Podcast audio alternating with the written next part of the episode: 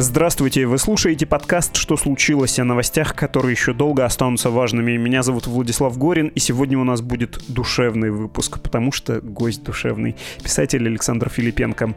Он из Минска, белорус, хотя учился в Петербурге, сейчас живет в Москве, и, кстати, раньше работал на телевидении, в развлекательных программах Первого канала, а потом на «Дожде». Сейчас Александр очень вовлечен в белорусские дела, как все, наверное, белорусы. Про них мы обязательно тоже поговорим. Но начнем с постановки пьесы пьесы. Она сделана на основе романа Филипенко под названием «Красный крест», и этот текст Александр написал по добытым интересными и часто обходными путями документам сталинской эпохи.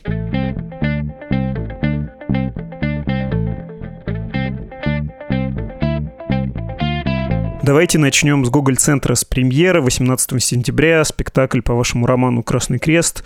Первая постановка про роман не читавшим вы, я надеюсь, попутно объясните, отвечая на вопрос. А сам вопрос пусть будет таким. Не мелькала у вас мысль когда этот проект затевался, Гоголь-центр, дело Серебренникова, исторический текст про репрессии и войну, а у нас аж целый следственный комитет собирается блюсти чистоту истории. Может, ну его, потом как-нибудь? Нет, конечно, такой мысли у меня не мелькало, потому что, во-первых, когда появилась идея постановки, она появилась полгода назад, тогда вроде как ничего не говорили про следственный комитет, который будет решать, что было правдой во Второй мировой войне, а что было неправдой что можно рассказывать, а чего нельзя рассказывать. Это, во-первых. Во-вторых, у меня нет никаких сомнений в том, что все, что я рассказал, это правда, потому что у меня не столько книга, сколько, мне кажется, реконструкция, хотя это и художественная реконструкция, основанная на документах, на документах, которые я привожу в книге.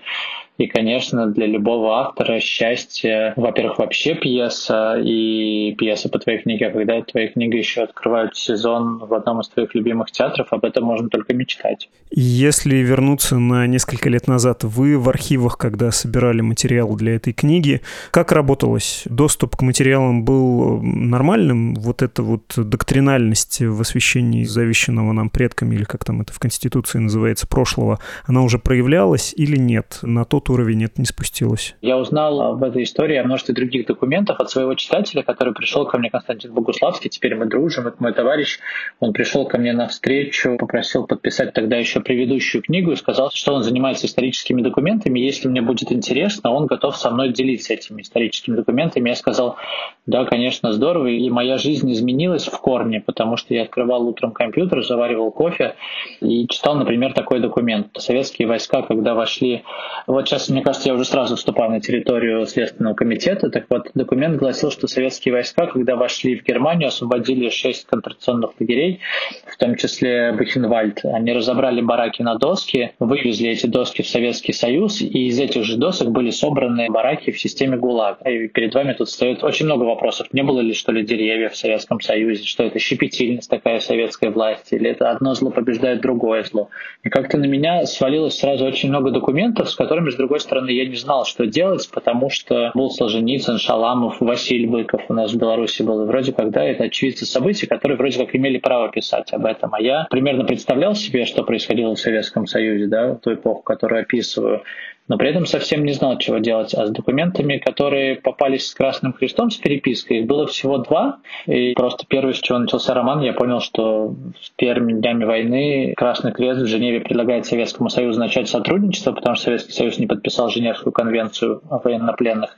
Все понимают, что будет великая бойня, и мы понимаем, что Советский Союз не отвечает на эти письма. И с этого все началось. Я попытался попасть в архивы, запросил у МИДа весь шестой фонд Молотова, переписку с Красным Крестом, на что в МИДе нам ответили, эта переписка, собственно, есть в открытом доступе, поэтому вы, засранцы, нам и пишете, но из элементарной офиса документов было понятно, что это неправда. Я в течение года пытался попасть в архивы МИДа, пытался попросить всю эту переписку, меня не пускали, я дошел до Марии Захаровой. Надо сказать, что она сказала, да, я вам помогу. На следующий день после моего разговора с Марией Захаровой мне позвонили такие из МИДовских архивов и спросили, что же вы таких важных людей беспокоите. На что я сказал, что ну вот раз вы ни хрена не делаете, мне приходится беспокоить важных людей. И в итоге меня так все равно не пустили в архивы здесь, но мне пришла в голову какая-то элементарная, как мне кажется, идея, что раз швейцарцы писали письма сюда, то, возможно, эта переписка сохранилась у них там в Женеве, в Швейцарии, в архивах Красного Креста. И, к большому счастью, швейцарцы не только отправляли письма в Советский Союз, но и вели биографию каждого письма. То есть письмо отправлено, письмо получено, нет. И из этого я смог реконструировать. Это была такая шахматная партия, я часто рассказываю, в которой я знал ходы белых, и из нее реконструировал ходы черных. Вроде как у меня в руках до этого момента, когда я задумал Красный Крест, было огромное количество обескураживающих документов, скажем, не знаю, лагерная переписка лагерей там с Москвой, в которой обсуждают, сколько человек должно присутствовать при снятии золотых коронок с трупов. Там три человека просит Москва, на что лагеря пишут, где мы вам возьмем сейчас три человека, у нас может быть один человек из финотдела, да. В общем, какое-то большое количество, как кажется, на первый взгляд, более сильных, да, что ли, таких впечатляющих документов, которые могут вас поразить. Но я не знал, что с ними делать, и никакой истории вот из этого не рождалось. А когда мне позвонил Костя и сказал про эти два документа, просто чего-то в проброс он рассказал, что ну вот, кажется, Красный Крест пишет, и наши не отвечают. И я в этот момент отправился в душ, простоял минуту в душе, прям потому что он меня вот словил, простите за подробности, я заходил в душ, простоял минуту, и я придумал историю про женщину, которая будет работать в МИДи, и я смогу посредством того, что она работает в МИДи, рассказать про всю эту переписку, которая проходит через нее, и однажды в списке военнопленных, на которые МИД не отвечает, она обнаружит собственного мужа. И это будет такой точкой, в которой все пересекается, и я смогу рассказать про ее судьбу, про судьбу женщин, у которых мужья оказывались в плену, а это отдельная история, что случалось с людьми, у которых мужья оказывались в плену, становились врагами народа. И плюс она понимает, что в списке у нее есть доступ к секретным документам, она обнаруживает своего мужа, и я смогу описать эту историю. И вот здесь началась параллельная работа. С одной стороны, я перестал художественную часть романа, с другой стороны, я занимался расследованием и поиском этих документов.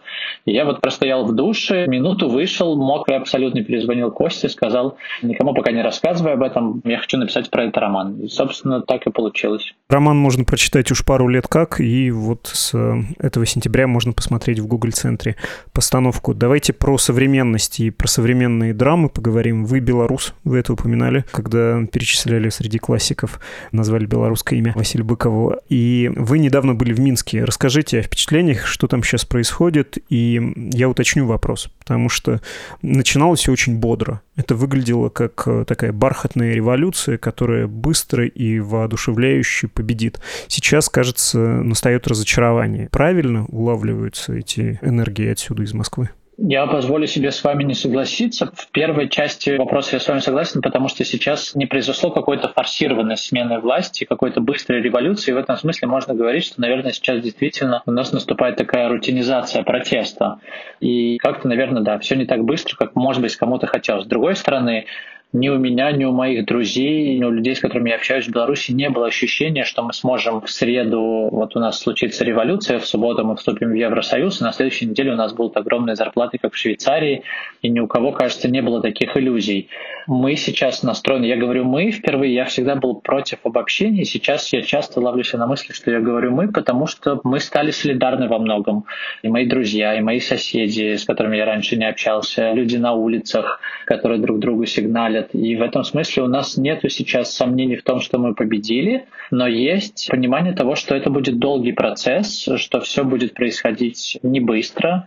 И, наверное, сейчас мы находимся в точке, возможно, польской солидарности в тот момент, когда Польша еще не обрела даже независимость, а когда советские власти и советская Польша поняли, что нужно с солидарностью разговаривать, что это уже какая-то сила, невозможно на нее закрывать глаза, невозможно с ней не считаться. И я совсем не политолог, не футуролог. Мне кажется, что мы сейчас находимся в точке, когда, очевидно, Александр Григорьевич Лукашенко уйдет, и, возможно, это случится там через полгода, год, скорее всего, так как у нас есть большой брат в виде России, которая нисколько не заинтересована в том, чтобы здесь граждане России видели, что улица может как-то на что-то повлиять, поэтому этот протест всячески будет размазываться. В Беларуси будут созданы партии. Вероятно, это будет партия номенклатуры, вероятно, это будет партия пророссийская и партия Национального фронта проевропейская. И мы получим какой-то парламент, у которого будет чуть больше возможностей, чем было всегда.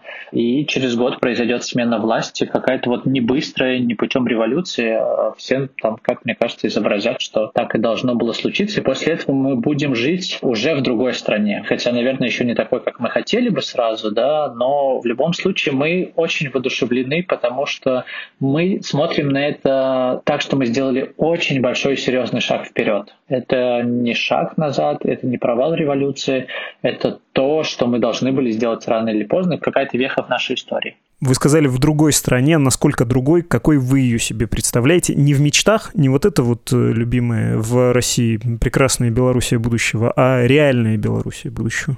Я думаю, что реально у нас, наверное, будет кандидат, который будет, безусловно, поддержан Москвой. Это будет какой-то, может быть, пророссийский кандидат или кандидат, который будет устраивать и Москву, и кого-то. Это сейчас, мне кажется, не так важно. Важно, что это будет уже страна, в которой появятся независимые по-настоящему СМИ, на которые будет сложно влиять, или во всяком случае СМИ, которые будут занимать разные позиции, диаметрально разные. Мы видим, что сейчас, как мне кажется, самый главный плюс, который я наблюдаю от всего, что сейчас происходит в Минске, он может быть не столь очевиден, но вот мне представляется, что это самое важное для формирования гражданского общества сейчас, кроме того, что у нас есть правозащитные организации, кроме того, что люди выходят на улицы. Сейчас в связи с тем, что нас постоянно разгоняют, выбегают люди в масках, люди начинают самоорганизовываться в чаты домашние, в чаты районные. Люди организовываются для того, чтобы провожать детей из школы, для того, чтобы встречать жен, когда кто-то не может. И мы видим, как общество самоорганизовывается с снизу вверх. То, чего никогда не происходило в Беларуси. И мне кажется, что это чрезвычайно важный процесс. Ну, кто-то может посмеяться. Ну, что у него там чатики все делают какие-то. А я наблюдаю то, что чатики делают абсолютно все, абсолютно в каждом доме, абсолютно в каждом районе. И это приобретает, кроме того, что мы уже видим, насколько сильно влияние оказывают телеграм-каналы на все, что происходило в Беларуси да, в это время. Мы видим, что вот люди еще организуются в какие-то такие маленькие группы, и я наблюдаю за тем, как мои друзья шутят по поводу того, что их дом находится на границе двух районов, и вроде как правобережный район еще более либеральный, чем левобережный. Там по правую или левую сторону от дороги на проспекте, да, и мне очень приятно за этим наблюдать. Вы упоминали э, движение «Солидарность» польское, проводили такую аналогию. У меня есть два вопроса в этой связи. Во-первых, как вам кажется, после перемен, не окажется ли большое количество людей разочарованными, в том числе рабочие, которые... Был такой этап, э, потом он немножко сгладился, которые сформировали сформировались в настоящее такое пролетарское движение. И второй вопрос. Как вы оцениваете число людей, которые все-таки за Александра Лукашенко? Насколько их много? Потому что мы, когда еще накануне какой-то активной фазы делали подкаст со сторонниками Лукашенко, было ощущение, что их не меньше 20%. И они, наверное, тоже не будут рады. Ну, отвечая на первый вопрос, я твердо убежден в том, что будет большое количество разочарованных людей, потому что так всегда бывает, потому что люди верят в то, что все будет прекрасно, страна сразу изменится, и если вы стремитесь забыть, что Рим строился не один день, и вам хочется поверить в то, что что-то будет быстро и хорошо, наверное, эти люди будут разочарованы. С другой стороны, я вижу, как мне кажется, очень много людей, которые понимают, что после Александра Лукашенко нам достанется страна в очень плохом состоянии, и нужно понимать, что что нам нужно сделать будет очень много реформ и как-то пошагово, очень медленно. И меня радует, что, как я вижу, там, опять же, по своим друзьям, по близким, вроде как мы готовы к этому. И все понимают, что ничего вдруг хорошего на нас не свалится. Мне кажется, что важно понимать, что наша революция сейчас, я об этом, там, простите, если где-то там кто-то слышал раньше то, что я это говорил, но мне кажется, это очень важно. Она не экономическая, она не политическая, она морально-этическая прежде всего. Невозможно больше терпеть то, как с нами обращается президент президент, его силовики, мы просто хотим зваться людьми. И это очень важно для нас сейчас. Безусловно, будут люди разочарованы, безусловно, может быть откат. Более того, мы заговорили с вами о солидарности. Красный Крест тот же сейчас переводится на польский язык, и я общаюсь со своей польской переводчицей, которая до этого переводила книжку Михаила Зыгоря «Вся кремлевская рать». И мне моя переводчица рассказывала, может быть, в полушутку, серьезно, что первые сто страниц, когда она читала эту книгу, у нее было твердое ощущение, что она читает книгу о Польше потому что в Польше сейчас есть черные списки на телевидении, потому что в Польше телевидение ровно так же врет, и когда выходят марши против абортов, и выходит вся Варшава стоит, миллионы выходят людей. Польское телевидение рассказывает о том, что вышло 5000 человек. Мы видим реформы, которые проводят польское государство сейчас, предлагая польским женщинам вместо того, чтобы учиться в университетах, рожать третьих, четвертых детей.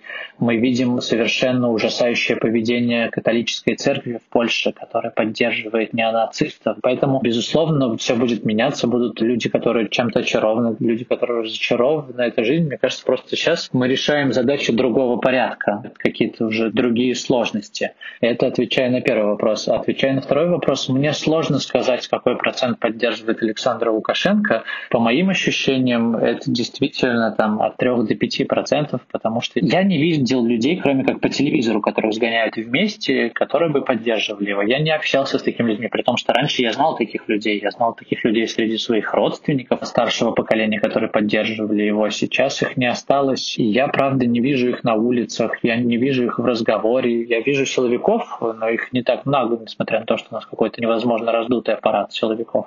Поэтому, по моим ощущениям, их гораздо меньше, чем 20%. И это такая цифра, в которую хотели бы верить, наверное, сторонники Лукашенко, но мне кажется, что она сильно завышена. Здесь я могу ошибаться, потому что, я не знаю, может быть, я тоже себя обманывал. Ну или они не видны, так бывает даже в Америке, как мы знаем. Да, может быть. В вашем дебютном романе «Бывший сын» вы описывали события десятилетней давности, тоже большие протесты, которые закончились подавлением, разочарованием. В чем их отличие от нынешних? Да, я могу сравнивать, потому что я был и тогда на площади в 2010 году, и сейчас. Да, тогда было действительно ощущение того, что людей, которые вышли, их гораздо меньше. Сейчас нет никаких сомнений, что вышла вся страна. Тогда условно выходили на площадь люди, которых называли оппозиционеры или змахары, и в тот момент, я помню свои, я не могу говорить за всех людей, которые выходили, у каждого, вероятно, была какая-то своя причина, почему он выходит на улицу. Я выходил с ощущением, которое ровно в бывшем сыне описываю, когда ты больше не мог не выйти, потому что тебе казалось, что еще вот чуть-чуть, и ты тоже начнешь верить во все, что рассказывают по телевизору, во всю эту пропаганду, во все это, что надои молока увеличиваются, трава зеленеет, какая-то такая вот утопия, в которой ты живешь, потом эта утопия переходит в антиутопию, потом у тебя все ощущение, что тебя бросает по всем книгам, которые ты читал когда-то, по грустным и печальным. И ты выходишь для того, чтобы понять, что нет, ты не ошибаешься. Действительно, в стране происходят ужасные вещи, действительно людей похищают, убивают, действительно идет пресс. И тогда, в 2010 году, протест действительно очень быстро был подавлен, потому что машина репрессивная была очень сильная, и людей было. Тогда вышли десятки тысяч, их не поддержали тогда ни шахтеры, ни рабочие других заводов, ни спортсмены, как сейчас это происходит, ни студенты. Сейчас мы действительно наблюдаем солидарность всей страны во всем. И мы видим, как отреагировали совершенно непозволительной какой-то жестокостью, и мы видим, как аморально себя ведет сейчас. Я не могу даже сказать государство или власть, потому что я твердо убежден в том, что сейчас это просто люди, которые захватили власть в стране, которые не хотят ее передавать, и ровно этим можно объяснить весь конфликт. Если бы Александр Лукашенко признал, что он проиграл на выборах, что действительно случилось, потому что у нас есть сейчас сотни, если не тысячи подтверждений фальсификации, да, если бы человек признал, что он проиграл на выборах и ушел, не было бы вообще никаких проблем в стране, и все бы мирно сейчас жили с новым президентом и решали бы уже какие-то новые проблемы, и решали бы, кто у нас пророссийский кандидат или не пророссийский, и мы погрузились бы в споры совершенно другого порядка. В этом я вижу принципиальную разницу того, что тогда это была действительно борьба значительной, но, наверное, небольшой группы людей, и тогда, может быть, это были как раз 5, 10, 20 процентов белорусского общества, которые были против. Я думаю, там все равно выше, там чуть-чуть цифра. А сейчас мы видим, что вся страна восстала против людей, которые захватили власть по-настоящему. Если вернуться в лето 2020 года, вы, я правильно понимаю, за Тихановскую не хотели голосовать, хотели голосовать против всех. Что заставило поменять вас мнение? Ровно так. Я не хотел голосовать за Тихановскую, я хотел голосовать против всех. Во-первых, мне вообще не очень симпатичны все политики. Я как-то всегда стараюсь быть настороженным. Мне кажется, что моя миссия — критиковать всех. Хотя, кажется, это вроде как просто критиковать всех, но, как мне кажется, когда вы приходите к врачу, очень важно, чтобы врач всегда вам говорил, что вот у вас здесь плохо, и это плохо, и это плохо, и это надо лечить. А не говорил вам, что у вас совершенно невероятная какая-то опухоль, и такой нет ни у кого больше в Европе Европе, как у вас. Если серьезно, то я действительно собирался голосовать против всех, но перед выборами мы устроили солидарные чтения, в которых известные актеры, музыканты, режиссеры, театральные кинорежиссеры читали как раз мой роман «Бывший сын» в течение двух недель. Известные люди читали ровно в солидарность с белорусами. Роман перед выборами мы хотели, чтобы, может быть, люди, которые не совсем представляют себе, что происходило в Беларуси или представляют, но забыли, чтобы они узнали об этом. И я для себя решил, что это довольно странная позиция, что я призываю всех белорусов к солидарности и, очевидно, призывал белорусов голосовать против Лукашенко, и при этом сам вроде как занял такую позицию, что я голосую против всех. Тихановская обещала, это ее был главный лозунг предвыборный, что если она выиграет выборы, то в Беларуси состоятся новые выборы, в которых она уже не будет участвовать, и не будет участвовать Александр Григорьевич Лукашенко.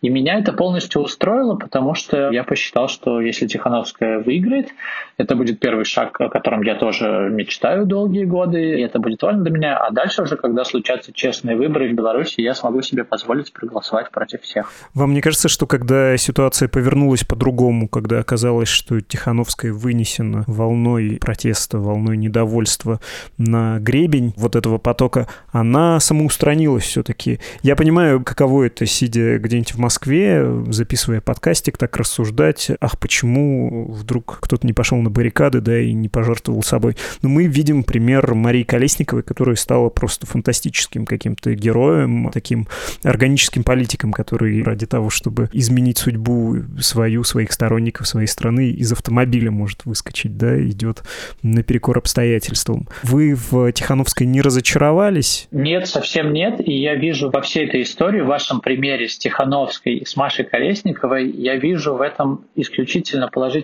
положительные стороны в поведении всех людей, потому что мы хотим жить в стране, в которой каждый человек сам решает, как ему поступить. Маша Колесникова совершает невероятный поступок, когда выбирается из машины, разрывает паспорт, и мы все можем только восхищаться ее поступком и ее мужеством. Когда Тихановская решает по каким-то причинам, под давлением или не под давлением, уехать из страны, мы должны принимать ее выбор, и мы в Беларуси прекрасно понимаем, под каким давлением могут оказаться люди. Там те же солидарные чтения, о которых мы говорили выше, в них участвовал Денис Дудинский, известный белорусский ведущий, которого арестовали недавно на 15 суток, и который записал э, через несколько дней после ареста видео, в котором якобы призывал, как когда-то Тихановская, не выходить больше людей на протесты.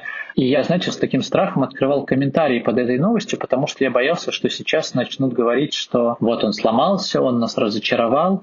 И я был так горд белорусами, и очень горд был тем, что под этим постом даже наличие троллей, которые вроде бы должны были слететься, не было ни одного осуждающего комментария его поступку, потому что белорусы прекрасно понимают, под каким давлением человек записывает это видео, и прекрасно понимают, что при прочих равных никогда в жизни человек, который выходил постоянно на марше, не будет через три дня записывать такое видео. Поэтому мы с моими друзьями, с мальчишками сидим э, вечером в кафе и обсуждаем страх и прорабатываем. И среди моих друзей есть парни, которые по-прежнему не выходят на марши, которые боятся выходить на марши и прямо проговаривают по разным причинам. Даже не вопрос попасть под ОМОН, а вопрос там, того, что они вроде как потом им тяжело всю неделю от того, что сотни тысяч людей вышли на марши, а ничего не случилось, и им сложно перебороть как-то вот всю эту неделю пережить дальше, да, что ничего не происходит. Я очень рад, что мы говорим об этом, и очень рад, что мы принимаем чувства наших близких и поддерживаем. И в этом смысле я очень рад, что женские марши, которые происходят в Беларуси, я наблюдал несколько попыток российских пропагандистов повернуть это в ту сторону, что вроде как белорусские мужчины боятся выходить на улицы, и за них выходят женщины. Но все происходит у нас в обществе, как мне кажется, ровным счетом наоборот, потому что я разговаривал с многими женщинами, которые говорили, что мы десятки лет не выходили никуда, и мы видим, под каким прессом вы оказались, и это не выглядит так, что теперь мы выходим вместо вас. Это выглядит так, что теперь и мы выходим тоже. И мы выходим вместе, и мы выходим на неделе, потому что мы видим, что мы создаем проблемы власти, которые не очень понимают, как с нами поступать, хотя сейчас, к сожалению, мы видим, что уже, кажется, власть готова и женские марши разгонять, да, а на выходных мы будем выходить вместе. Поэтому, возвращаясь к вашему вопросу, я нисколько не разочарован поступком Тихановской, потому что я не знаю, как я бы поступил на ее месте под прессом, под которым она оказалась, будь мои близкие в тюрьме, и там, я не знаю, как на нее давили. А когда вы живете в Беларуси, вы примерно понимаете, какой бывает уровень страха и что происходит в стране, и как действуют спецслужбы, и как пропадают люди. Поэтому в этом смысле я, напротив, очень горд, что, ну, может быть, и есть какие-то горячие головы, и вот, как говорится, диванные эксперты, которые сразу начинают всех критиковать, но я очень рад тому, что, как мне кажется, большинство белорусов сейчас никого не винят, не стараются не винить, потому что понимают, что все мы сейчас ведем какую-то одну понятную борьбу, разочароваться в Тихановской или в Маше Колесниковой или в других кандидатах у нас еще потом будет очень много времени, мы всегда успеем в них разочароваться. Я не понимаю, зачем разочаровываться в людях как-то впрок пока я не вижу в этом смысла. Не знаю, вы задушевный такой или у вас протест действительно задушевный в Беларуси, и вы еще, когда говорите про Колесникову Маша, это не понебратство, вы с ней знакомы. Как вы познакомились? Мы познакомились в Штутгарте, потому что я приезжал туда несколько лет подряд. Я участвовал в фестивале, не фестиваль, который организовывали ребят, которые живут в Штутгарте, русскоязычные. Я приезжал туда с разными своими книгами, путешествовал по Германии, представлял их. У меня, как правило, там каждый год был тур, в котором было 5-6 немецких городов, там Франкфурт, Берлин, Мюнхен, и среди них каждый раз был Штутгарт. И вот однажды на встрече в Штутгарте я познакомился с Марией Колесниковой, которая приходила послушать меня и поговорить после этих встреч о чем-то. Потом мы встречались с ней несколько раз и в Минске, виделись уже зная друг друга, потому что до этого мы несколько раз виделись на моих чтениях в Штутгарте. Последний раз летом мы виделись в Минске, я был сыном, а Мария к этому времени, она руководила ну или не руководила, я точно не могу сказать, или работала, или руководила галереей современного искусства, в которой, среди прочего, было много всего, каких-то прекрасных инициатив. И вот последний раз мы встретились в кафе. Это тоже очень грустно, потому что я вам сейчас рассказываю о кафе, которое называется «Галерея У». И сейчас владелец этой галереи У совершенно удивительный парень Саша Василевич, который сделал для Беларуси очень много, потому что когда вы приезжаете в Беларусь и видите, что Минск — это такой город, в котором есть классные рестораны, классные галереи современного искусства, искусства, когда вы видите целые улицы, которые вроде выглядят как, не знаю, московские какие-то модные такие кластеры, да, все это делали ребята вопреки властям, потому что власть у нас такие очень советские, и все у нас какие-то вот эти чиновники в костюмах зеркального кара походят из 80-го года, а то из 70-х. И вот сейчас Саша Васильевич, он арестован. И он сидит в тюрьме, потому что он угроза. Вот Маша Колесникова, которая в тот вечер пригласила моего восьмилетнего, сейчас террориста, тогда семилетнего,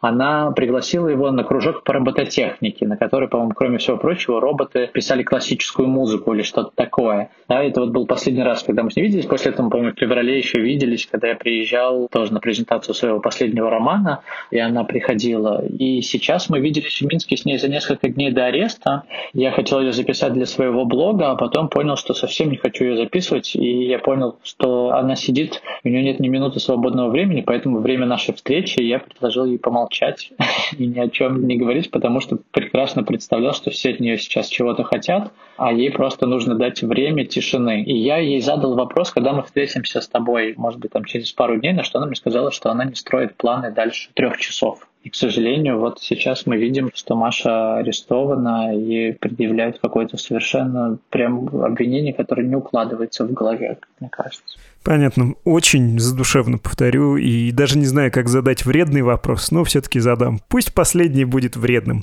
Вы в одном из интервью сказали, что вам хотелось бы большей поддержки от э, российского общества, и вспоминается еще обращение Алексеевича к русской интеллигенции с пафосом, мол, чего же вы сидите, да, когда у нас такое происходит, и, возможно, это какой-то российский, московский фокус зрения, но это немножко задевает и вызывает раздражение. Почему апеллируют апеллируют к россиянам, к русским, у которых, во-первых, свой бессменный президент, а во-вторых, ну, это явно не наше дело, и процесс идет в Минске, все решающее происходит в Минске, не в Москве, и кроме какого-то расстройства и сожаления, наверное, это не может вызвать. Что, больше аватарок в Фейсбуке или что? Как, как это должно выглядеть?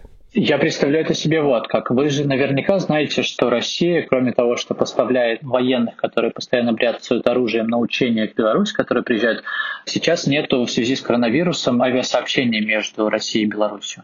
Но при этом Россия поставляет два самолета журналистов, которые ведут программы на белорусском телевидении и снимают технически, потому что белорусы отказались заниматься пропагандой и ушли с телевидения. И Лукашенко попросил, чтобы прислали просто технических журналистов, которые будут говорить, снимать светиков, редакторов и так далее и тому подобное. И Россия делает этот жест. Да? Кроме этого, мы видим, что несколько дней назад президент Беларуси приезжает и просит, при том, что до выборов он рассказывает три месяца, что наш главный враг — это Россия, и поразительным образом сейчас именно электорат Лукашенко больше всего видит врага в России. Не Мария даже Колесникова, не центристы, которые хотят жить между Россией и Европой, а именно электорат Лукашенко видит своим главным врагом сейчас Россию, да, и вот после этого президент приезжает и получает от России какую-то помощь, да, на полтора миллиарда. Понятно, что это рефинансирование долгов, и ненадолго хватит, как мы шутим, чуть-чуть на ОМОН, но в этом смысле это не звучит так. Я не знаю, почему вы услышали это так, будто мы говорим, что вот вы нам должны помочь, и мы ждем вашу поддержку, а если вы нам не поможете, то ничего не изменится. Нет, это не совсем так. С одной стороны, мы чувствуем поддержку от ребят в России. С другой стороны, конечно, нам не нужны еще аватарки в Фейсбуке, потому что они ровным счетом ни на что не влияют, как и там я понимаю, что мои шведские друзья очень обеспокоены ситуацией в Беларуси и постоянно проводят какие-то встречи в центре Мальме или Стокгольма, но мы понимаем, что это, ну, наверное, мило и хорошо, но никак на ситуацию в Беларуси не может повлиять. Но, как мне кажется, когда российское общество гражданское совершает какие-то очень понятные, яркие, открытые жесты, это все-таки влияет на то, что происходит, и влияет на общество, когда подписываются огромные письма, длиннющие. Это помогает, во-первых, нам, потому что мы видим вашу поддержку, потому что мы сейчас очень хорошо ощущаем поддержку от Польши, от Литвы, от Эстонии, Латвии. Мы видим, что это не только люди в тех странах выстраиваются в цепи от Вильнюса до границы, но мы видим, что и президенты этих стран поддерживают нас, да, они говорят какие-то очень понятные вещи.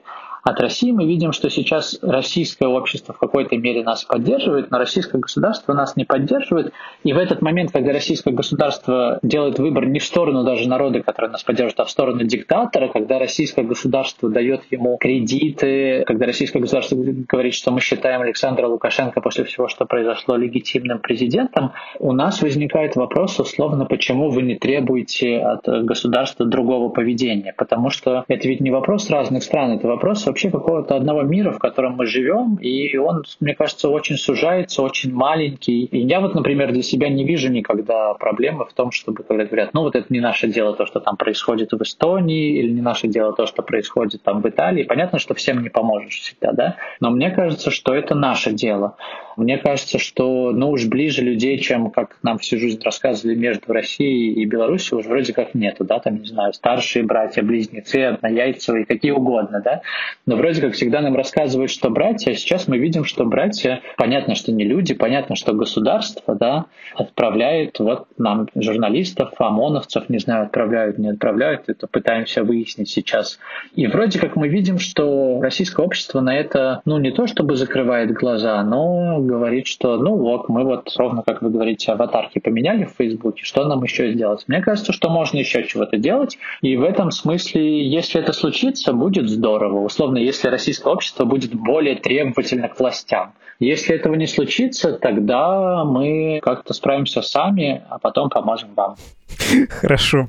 Я уж думал было отшутиться про то, что мы не то что по поводу Белоруссии, мы по поводу и собственной страны от правительства чего можем потребовать. Полтора миллиарда, знаете, не любому региону дают вот так да, по да, итогам встречи. Какая-то такая фантастика, что как-то люди это все проглатывают и, и вроде как, ну, дали и дали. Мне кажется, это совершенно возмутительно, и в этом смысле я прям по-настоящему горд, что мы сейчас эти выборы не проглотили, потому что у нас у всех было опасение, что опять случится... Ну, честно говоря, никто ведь не верил, что после того, как вот выборы будут, что вот так будет происходить ситуация в Беларуси. И, конечно, это воодушевляет. И, конечно, хочется верить во всякое хорошее, при этом мы понимаем, что будет что-то плохое, грустное, всегда так бывает. Но это не значит, что этого не нужно делать. Мы говорили с писателем Александром Филипенко. Спасибо, до свидания. Спасибо вам большое.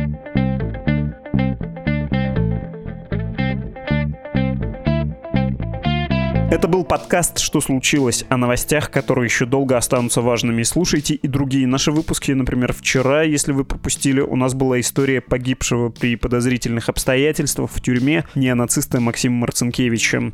Слушать «Что случилось?» и другие подкасты «Медузы» можно в нашем приложении и на сайте, а также на всех основных платформах для подкастов, таких как Apple Podcasts, Google Podcasts, Spotify, CastBox, Яндекс.Музыка, YouTube, ну и так далее.